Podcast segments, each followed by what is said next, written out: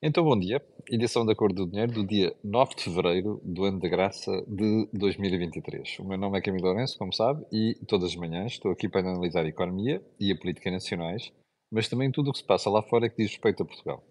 Ora, como já percebeu hoje, não estou na capital, estou nas ilhas, estou em Ponta Delgada, aqui em São Miguel, e está escuro lá fora. Ou seja, está escuro quase como breu, ainda não amanheceu e, portanto, o programa não pode ser feito lá fora. E eu quero lembrar outra coisa. Estamos numa ilha e, portanto, temos limitações, nomeadamente a nível daquilo que é a qualidade de, das telecomunicações. E, portanto, se houver algum problema, antecipadamente quero pedir desculpa e dizer que voltarei, uh, e se houver aqui um problema, terei que fazer o programa lá fora, mas terá que ser mais tarde, porque Uh, como viu e como lhe disse, ainda está escuro. E, portanto, não há, não há, aqui não há milagres. Bom, antes de mais, quero perguntar se está tudo bem com o som. Um, a qualidade está boa, ainda bem? Bem, então vamos lá à edição de hoje, que é uma edição eh, longa. E já agora vou dizer também, aproveito para dizer que farei o programa também amanhã aqui, uh, e depois na segunda-feira já, já será feito a partir de Lisboa. Bem, antes de mais, o que é que estou a fazer aqui? É um evento da seguradora AGAs com os com parceiros uh, das ordens, dos economistas, dos engenheiros. É um programa que nós fazemos com alguma frequência, ehm, que é prestar atenção a certas ordens profissionais. Desta vez, e aqui nos Açores, são os economistas e engenheiros. Um, ehm, e aproveito para dizer que os temas são muito interessantes, nomeadamente a questão da sustentabilidade. Ora bem, agora que está feita aqui a introdução, o disclosure habitual, este canal tem uma parceria com o Prozis e, portanto, quando você for ao site fazer compras, ali na saída escreve Camilo, no cupom promocional, e sai de lá com desconto de 10%. E recordo que esta semana ainda há uma promoção especial relativa ao dia de São Valentim. É provável que durante o programa ali o horizonte fique um bocadinho mais claro, a ilustrar o amanhecer aqui no meio do Atlântico. Bom, vamos começar, como sempre, pelo período de ordem do dia e para comentar uma questão de política internacional que é a visita de Volodymyr Zelensky uh, não só a Londres, como a Paris e hoje no Conselho Europeu em Bruxelas. Bom, o que é que isto significa? Significa uma nova ofensiva uh, diplomática, porque, porque, como você percebeu nos últimos tempos, a Rússia está a fazer uma pressão muito grande. Eu não sou comentarista militar, nem quero ser, mas do ponto de vista estratégico percebe-se esta, esta visita, que é a grande preocupação que o Zelensky tem de mostrar ao Ocidente que sem mais ajuda militar, nomeadamente aérea, não é? as asas para a liberdade, como ele chamava ontem, um, dificilmente a Ucrânia ganha a guerra. A questão básica aqui é perceber até onde é que o Ocidente está disposto a ir sem haver uma all-out war. Good morning to California. E para o Reino Unido também. Sem haver uma all-out war entre um, a NATO, literalmente a NATO, e a Rússia. Bem, cá estaremos para ver o que é que acontece. Bem, um, mais uma demissão uh, que envolve ministros. Na véspera tinha sido a demissão da Presidente da Agência Nacional de Inovação, recorda-se, Joana Mendonça. E que ainda vamos falar sobre isto hoje. Mas ontem soube-se que mais uma vogal da FCT, Fundação para a Ciência e a Tecnologia, também se demitiu. E demitiu-se por incompatibilidades com a Ministra da uh, Ciência, do Ensino Superior, Elvira Fortunato. Bom, isto está-se a tornar um hábito. Pelos vistos, não é só demissões no governo, com sarilhos quase todos os dias, é na cadeia que vai por aqui abaixo. E isto não augura nada de bom. Das duas, uma. Ou estas pessoas eram incompetentes não é? estavam naqueles lugares e não deviam lá estar. Estamos a falar de Joana Mendonça eh, e também agora da vogal da FTT. Ou então isto indicia um mau relacionamento dos ministros com figuras-chave daquilo que são instituições que deviam acompanhar áreas fundamentais, como é o caso da inovação. Ora, isto é preocupante, porque eu sei que quando você está na política há lugares de confiança. E lugares de confiança são uma coisa imanente à política. Agora, a questão é perceber se na baixa, abaixo da cadeia, que estão os ministros, há assim tantos incompetentes. Ou então se tem que ser tanta gente de confiança dos ministros. Sinceramente, acho que quem está numa agência de inovação e quem está numa FCT não tem de ser fidelíssimo dos ministros. Tem de ser, tem de ser competente e tem de desempenhar a sua função. Não tenho a certeza que terá sido por isto, não tenho nenhuma certeza mesmo que terá sido por isto que estas pessoas estão a sair. Ora, isto é preocupante e já agora vamos estar atentos porque eu sei de mal-estar, mas sei, com conhecimento de causa, de mal-estar entre outros setores, noutras instituições e na relação com os respectivos ministros, o que não diz nada bem da imagem do governo. Bom, um, António Costa e Silva, Ministro da Economia, que ontem nos veio explicar que, afinal, um, aliás, soube ontem que, uh, afinal, nunca reuniu com a Presidente da Agência Nacional de Inovação. Uh, é um bocado estranho saber-se isto e depois concluir aquilo que o Ministro disse ontem, que a senhora não estava nada preocupada uh, com um, os dossiês. É estranho. Uh, e novamente, isto diz mal daquilo que é a relação que o ministro tem com pessoas que estão na sua cadeia de comando. Um, não augura nada de bom. E como vamos ver a seguir, ontem a própria ministra da Presidência, Mariana Vieira da Silva, meteu só barulho. Um, mas isto começa a acreditar que António Saraiva, o, ainda Presidente da CIP, tem toda a razão quando diz que fica, as empresas ficam preocupadas por perceber que a questão da aplicação dos fundos europeus, nomeadamente o PRR, pode não correr bem com toda esta atrapalhada. Ponto seguinte, para aqueles que adoram uh, streaming, a Netflix, a partir de hoje, ou o que é, em Portugal, Espanha, mais uma série de países, vai terminar com as contas partilhadas. Como sabe, a gente faz uma assinatura, depois distribui a password e o, e o uh, username por várias pessoas, acho que eram 5 ou 6 o limite, ou não sei quantos, e, e depois a malta, em vez de ser uma pessoa, cada pessoa a pagar a assinatura, aquilo é distribuído por várias pessoas. Bom, a Netflix decidiu acabar com isto. E parece que cada usuário extra terá de pagar cerca de 3,95 euros por mês. Bom, é, é, fácil perceber porquê, não é? A Netflix está à rasca, desculpe uma expressão. Uh, uh, nos os últimos tempos não tem corrido bem. Aquele boom que houve na altura da pandemia está em, uh, em retração.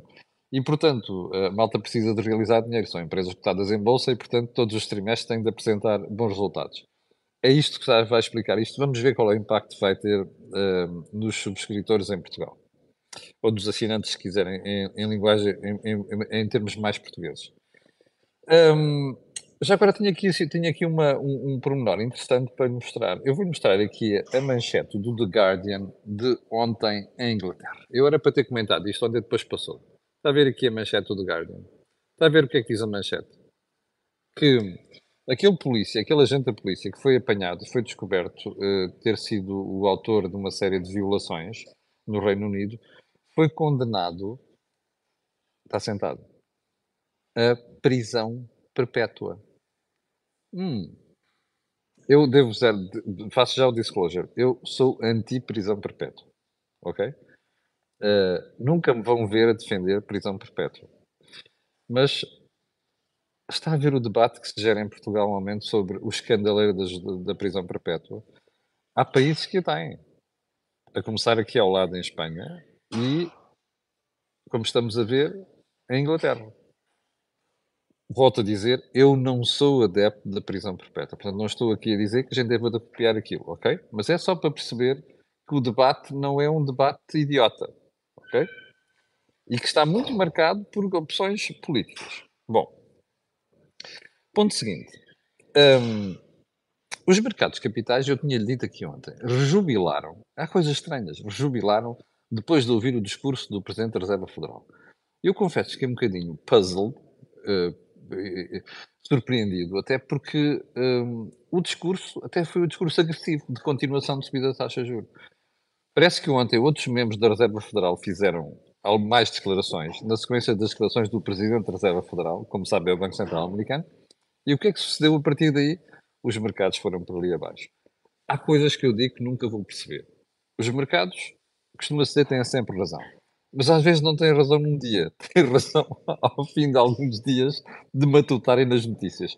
E esta notícia, que era as declarações do Presidente da Reserva Federal e de outros presidentes dos outros bancos centrais que fazem parte do sistema da Reserva Federal, tal como na Europa, eh, como acontece na Europa, eh, acabaram por esfriar os mercados. Bom, vá lá, parece que sobreveio algum bom senso.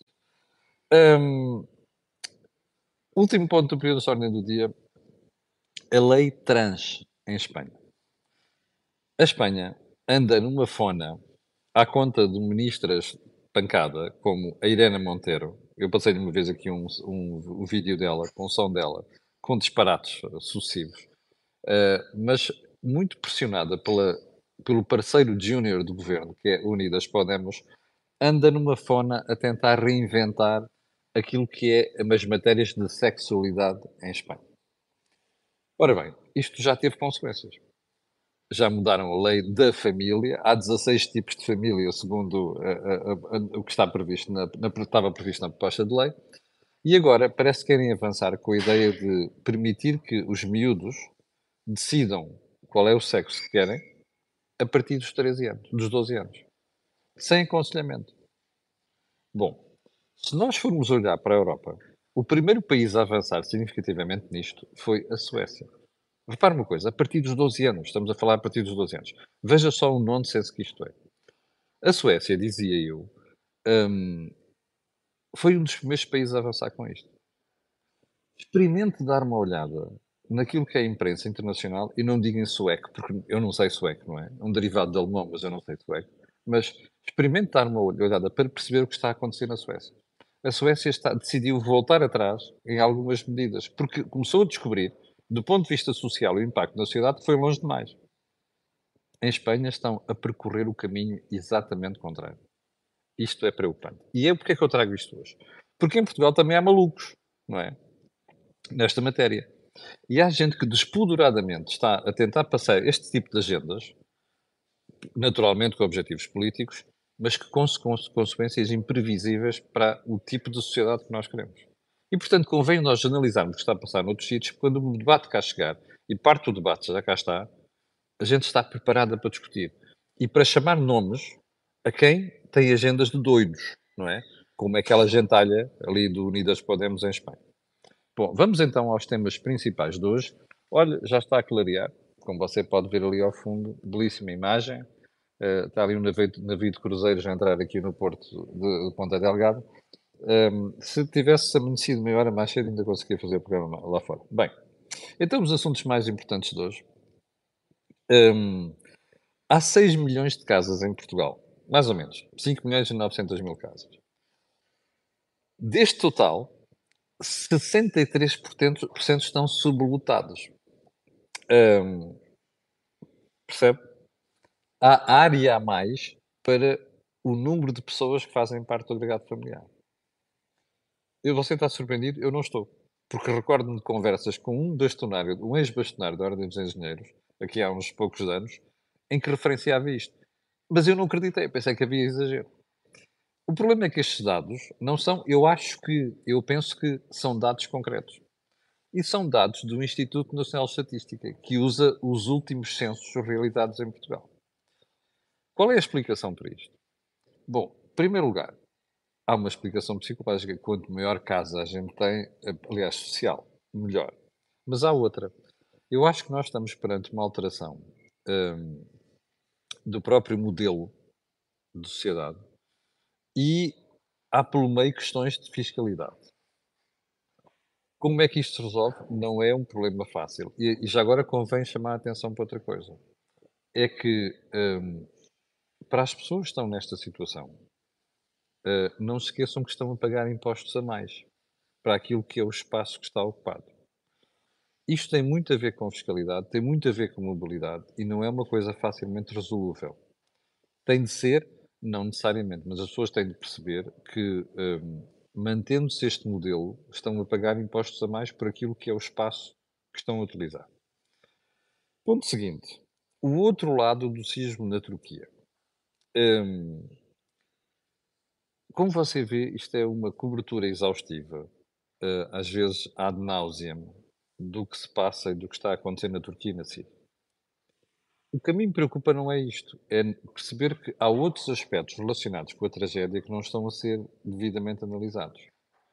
Uma das coisas que me surpreendeu muito é, foi, nos dias seguintes à tragédia, não ter havido uma análise sobre o impacto disto para a economia. Mas não é a economia da Turquia apenas, é a economia europeia.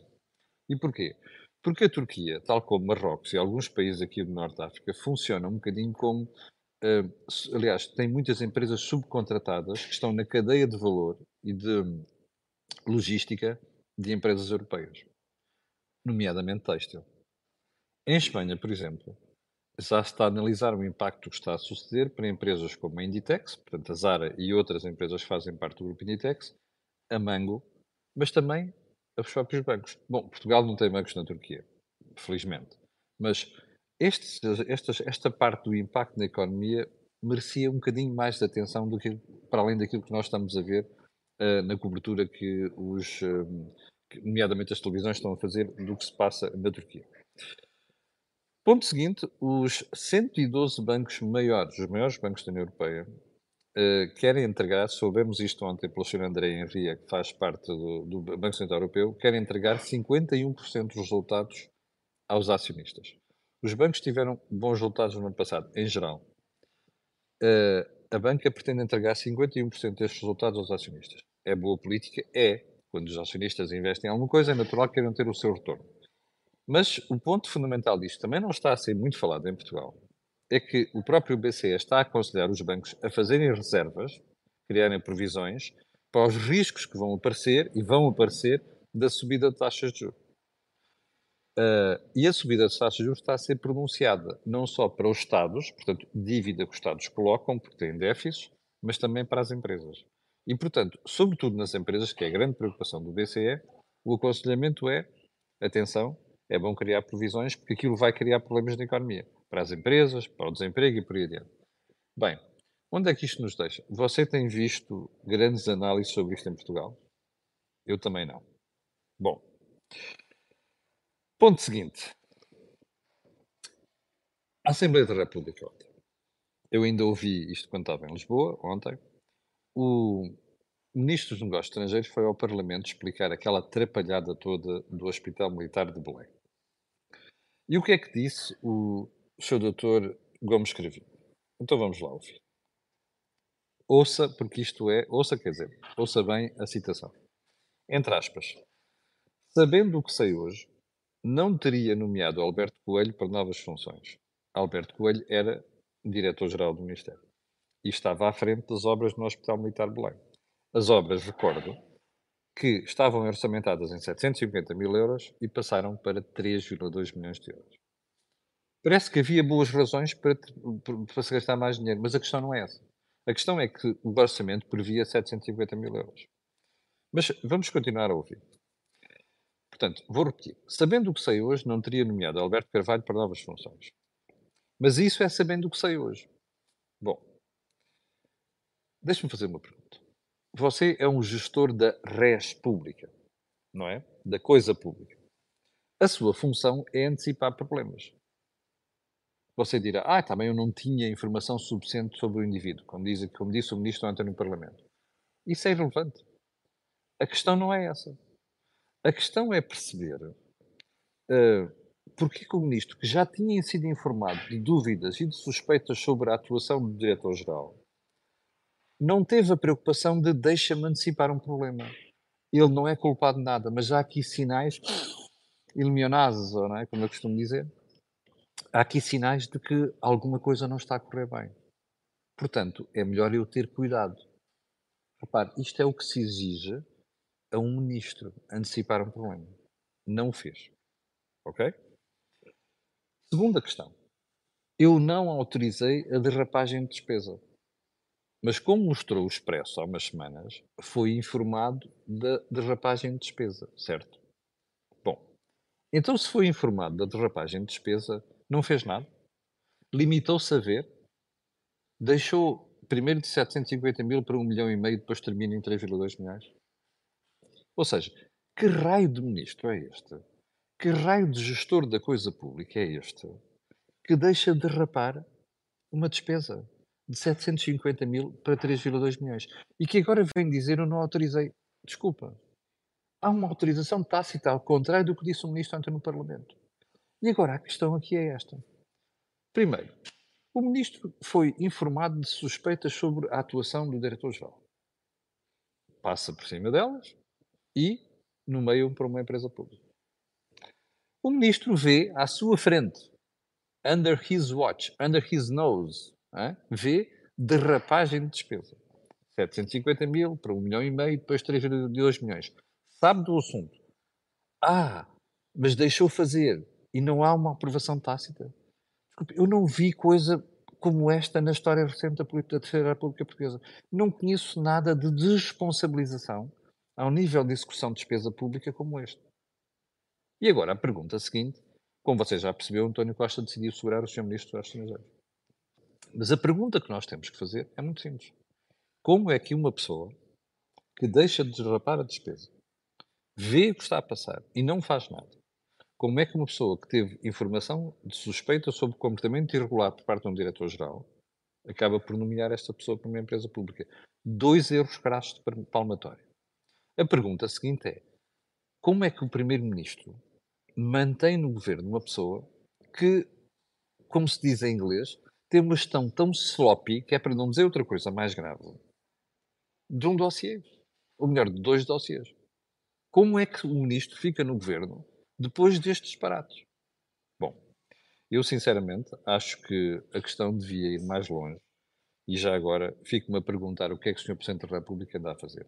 Nós não podemos ter pessoas que cometem estes erros a dirigir certas áreas do Estado. Portanto, o Ministro Gomes Carvinho só tem uma solução. O caminho é a porta da rua, que é a serventia da casa. Que o Primeiro-Ministro não tenha vergonha, não queira fazer nada. Bom, agora, vir para aqui com se, se, se, se. Bom, se, se, se não é nada, não é? Bom. Ponto seguinte. Uh, há uma série de espectadores que há uma série de dias me têm perguntado porque é que eu não comentei e não comento a questão da TAP. E a questão da TAP não é já os prejuízos, a despesa, o dinheiro e o diabo Não, não é. É a história dos aviões. Bom, que anda para aí agora na imprensa. Primeiro ponto. A história não é nova a imprensa dos últimos 4 ou 5 anos já tinha dado um cheirinho disto, particularmente Salver há dois anos. Já não me recordo qual foi o jornal, portanto peço desculpa, não quero cometer uma, uma, uma indelicadeza. Um, a história tem pelo menos 3 anos, ok? Então qual é é a história? Eu vou-lhe explicar porque isto eu sabia. Tinha falado com o anterior CEO da TAP, o Fernando Pinto, quando lá está.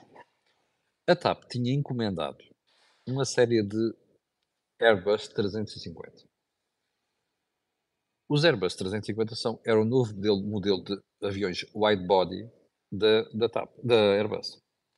E eram os modelos que a Airbus tinha criado para fazer o long haul, portanto, o longo curso. Um, o problema é que havia uma procura brutal de Airbus 350. A TAP tinha sido das primeiras empresas a encomendar ainda no tempo de Fernando Pinto. E o Fernando Pinto disse-me isto uma vez, em conversa pessoal. O Fernando Pinto e o resto da administração da TAP. E o que é que aconteceu?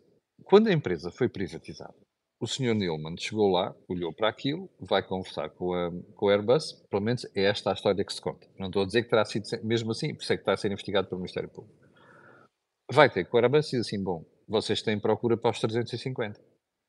Eu não preciso dos 350, preciso mais dos 320, 321 Neo, que era a reformulação dos 320 e dos 321, nomeadamente com motores mais eficientes. O 321 para a TAP era um avião importante, aliás, foi o avião que eu vi ontem de Lisboa para aqui, para a Ponta Delgada.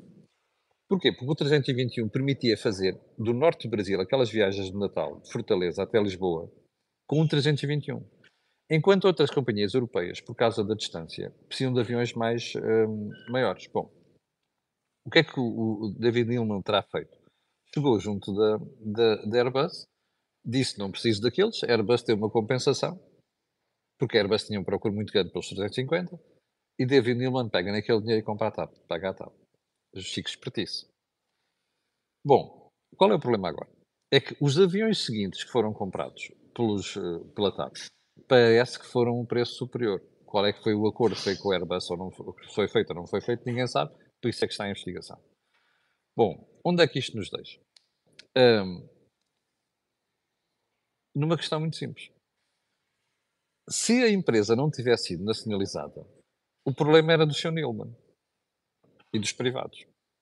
O problema é que a empresa foi nacionalizada. Em cima de quem é que caem todos estes problemas? Adivinhou? Você. Eu.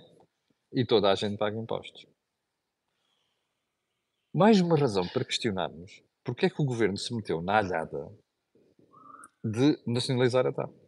Repare, veja só isto, repare. Você nacionaliza a empresa com o argumento que são as novas caravelas do século XXI. E agora está a dizer que precisa de vender rapidamente. Como você já percebeu, o governo está a rasca e quer vender a TAP o mais rápido possível. Porque já percebeu, tem ali um molho de brócolis na mão, um enxame de abelhas ou um enxame de vespas asiáticas. Não é? Ou vietnamitas ou raicopardo. Bom, então, mas onde é que estão as caravelas? Então as caravelas afundaram de há dois anos para esta parte. Isto não faz mais grande sentido. Bom, quanto mais se mexe no vespeiro da TAP, eu perco as dúvidas sobre um aspecto fundamental que que ando a dizer aqui há muitos meses. A TAP foi nacionalizada para salvar os credores da TAP. Não foi porque as empresas nacionais compram um milhão, aliás, mais de mil milhões de euros por ano à TAP e o Diaba 4, e porque faz a ligação com a diáspora portuguesa. Isso é tudo bullshit, desculpe lá. Os imigrantes portugueses podem vir para Portugal e circular livremente se não tiverem TAP. Não tem nada a ver com isto, percebe? Isto foi uma mentira que o governo pregou, e eu ando a dizer isto há meses. A TAP foi salva para salvar credores da TAP, com dinheiro de contribuinte, com o seu dinheiro. E como você vê, isto é só marmeladas, é só chatices, como se dizia em dialeto do sítio onde eu vivia em Moçambique, é só milandos. Está a ver? Milandos são problemas. Chatice. E está a cair em cima de quem? do contribuinte. Se isto não é suficiente para qualificar este governo de gestão criminosa nesta coisa toda, eu não sei o que é que é. Uma coisa é certa, você vai ver que daqui a uns anos, daqui a uns 5 ou 10 anos, quando esta malta não estiver lá, o Ministério Público vai ter muito trabalho a analisar muitas histórias que nós andamos a ver nos últimos anos, ok? Nos últimos 7 anos. Vou repetir, o Ministério Público vai ter muito trabalho porque há muita coisa muito mal explicada dos últimos 7 anos. Esta história da TAP é uma delas. Bom, eu vou terminar. Uh, ah, só mais um pormenor. Uh, este é para o Dr. António Costa. You can go to the bank now. Já percebeu a piada? A União Europeia transferiu mais de 1,8 mil milhões do PRR. Portanto, é a razão para tranquilizar o Sr. Primeiro-Ministro. Agora já pode ir ao banco, está bem? Uh, este governo só pensa realmente no go to the bank. É? é uma vergonha. Vou terminar com a frase da semana da excelsa ministra da Presidência, um, Mariana Vieira da Silva. Uma demissão não é sinal de que somos incapazes de aplicar o plano de recuperação e resiliência. Hein? Ah! A senhora professora Joana Mendonça, que se demitiu da ANI, era só a pessoa e a instituição que segue as agendas mobilizadoras, hum? que congregam a maior parte dos fundos do PRR e da aplicação. Percebeu? Sabe qual é o problema disto? Isto é um governo de incompetentes, percebe? Há uma série de pastas que estão entregues literalmente a incompetentes. Quem é que está a pagar por isto? Somos nós. Chegamos ao final do programa de hoje. Quero agradecer a sua atenção. Quero pedir desculpa por estar aqui a fazer dentro. Um bocadinho mais de meia hora conseguia fazer o programa ali fora, de facto já está a amanhecer. Amanhã das duas, uma, ou faço o programa às horas certas, ou espero, espero mais meia hora e faço o programa lá fora com aquele cenário fantástico. Decida você, escreva aqui, deixe ficar a sua opinião. 6.500 pessoas em direto, quero agradecer. Está a ver aqui este botãozinho de subscrever no YouTube? Carrega ali, se faz favor. Botão like, a mesma coisa. E depois, partilhar. Já sabe porquê, não sabe. Mesmo perdido no Atlântico, perdido entre aspas, aquilo que você ouve aqui não vê mais lado nenhum. Obrigado, com licença e até amanhã às 8.